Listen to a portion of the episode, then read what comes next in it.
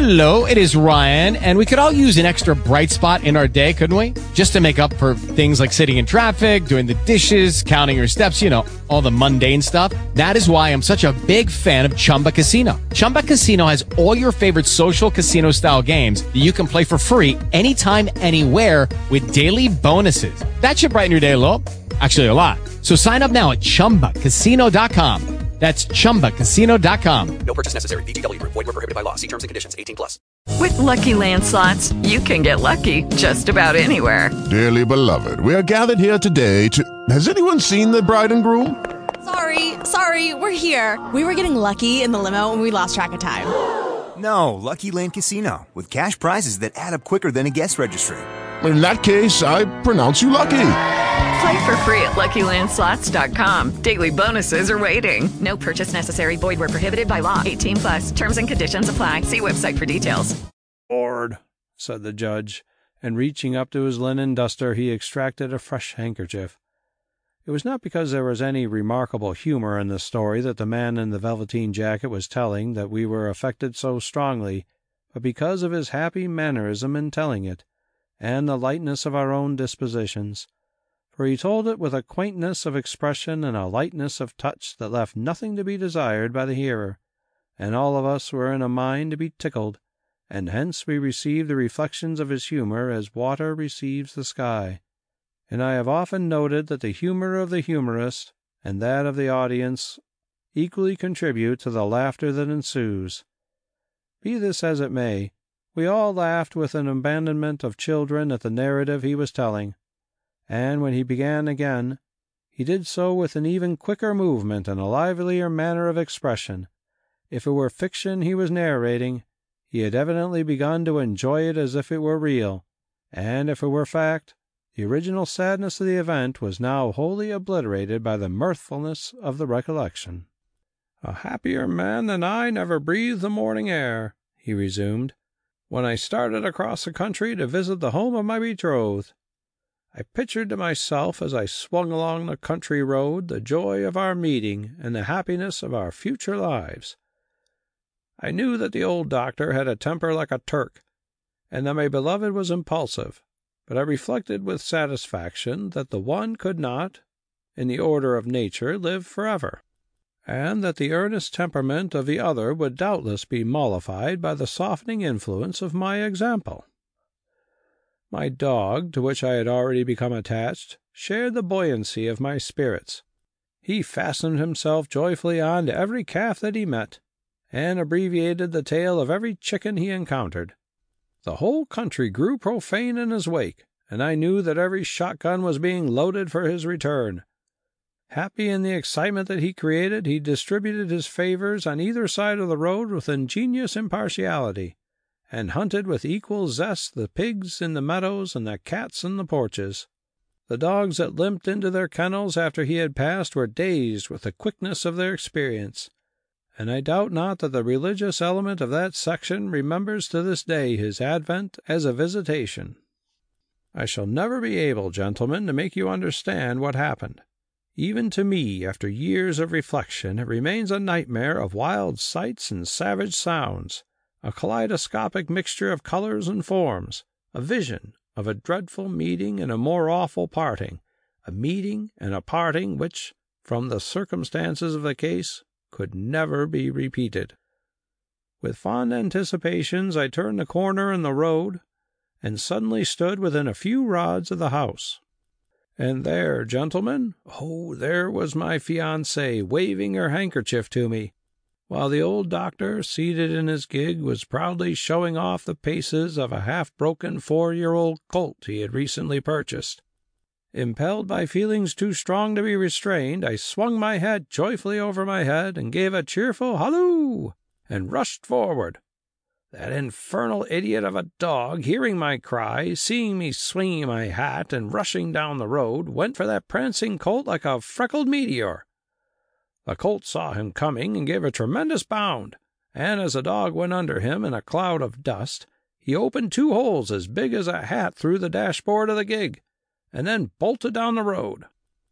Never did I see a horse and a dog lay themselves lower down to the ground. Each was running from a motive, and each had an object in view. Under such favorable conditions their pace was terrific, and both attended strictly to business. The old doctor was standing up in the gig, his stubbly gray hair pointing toward the home he was leaving, pulling like a windlass at the reins, his linen duster flying behind him, and a stream of small bottles pouring out of each pocket. I stood hat in hand aghast at the sight. But I swear to you, gentlemen, had I died for it the next minute, I could not have helped it laughing until the tears stood in my eyes. Suddenly I looked at my betrothed, and then nearly dropped. I saw by the look on her face that it was all up with me, that my world had stopped, that the sun would never more rise on the hills of my love. She thought I had set that miserable dog on the colt.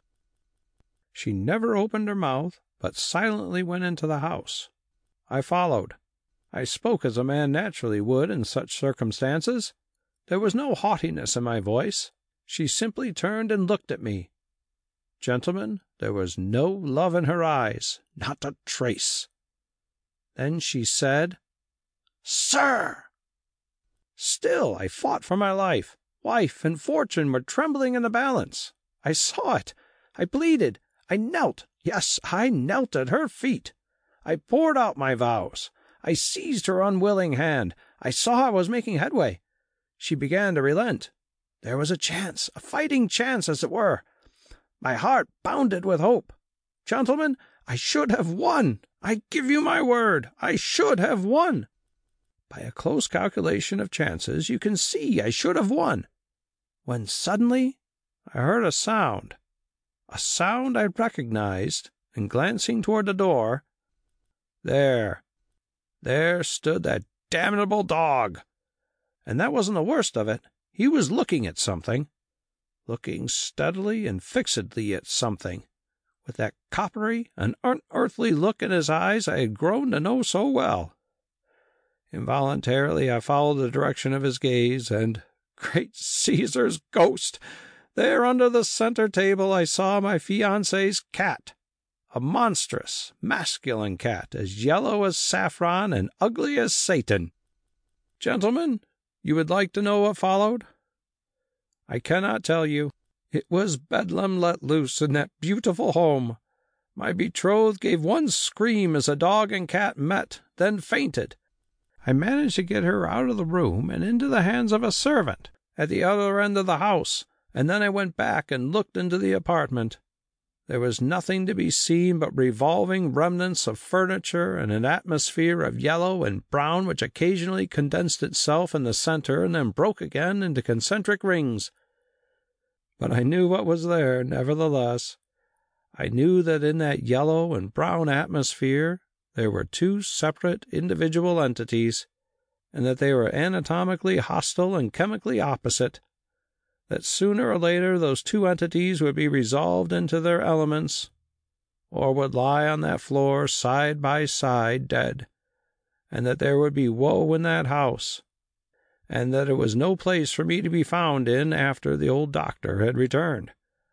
Under such awful circumstances I left the house. I never went back to it, for the next morning I heard that the doctor had been brought home in a cart and that distributed resemblances to a cat had been collected and buried in the garden. No tidings reached me of my dog, and I believed him to be dead. But I was mistaken. I packed my valise, I started for the train with the feeling of a man who has lost all and to whom, therefore, no venture has the terror of a risk. I determined to leave the country forever and come West.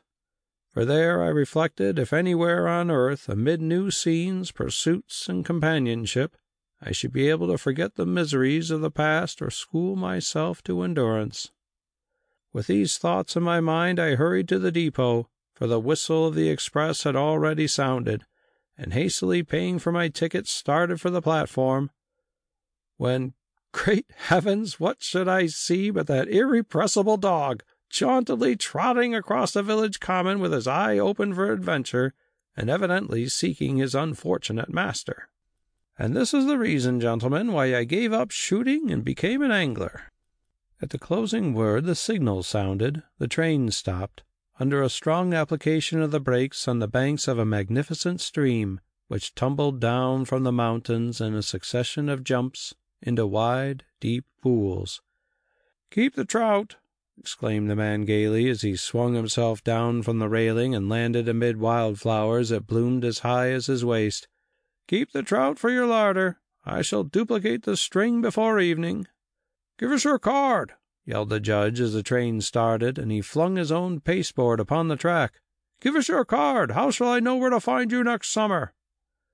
"I haven't any card," returned the stranger, calling pleasantly to us as the train receded. "But come next year to the Nipigon and bring all your friends, and you'll find the man in the velveteen jacket on one of the pools." Chapter 5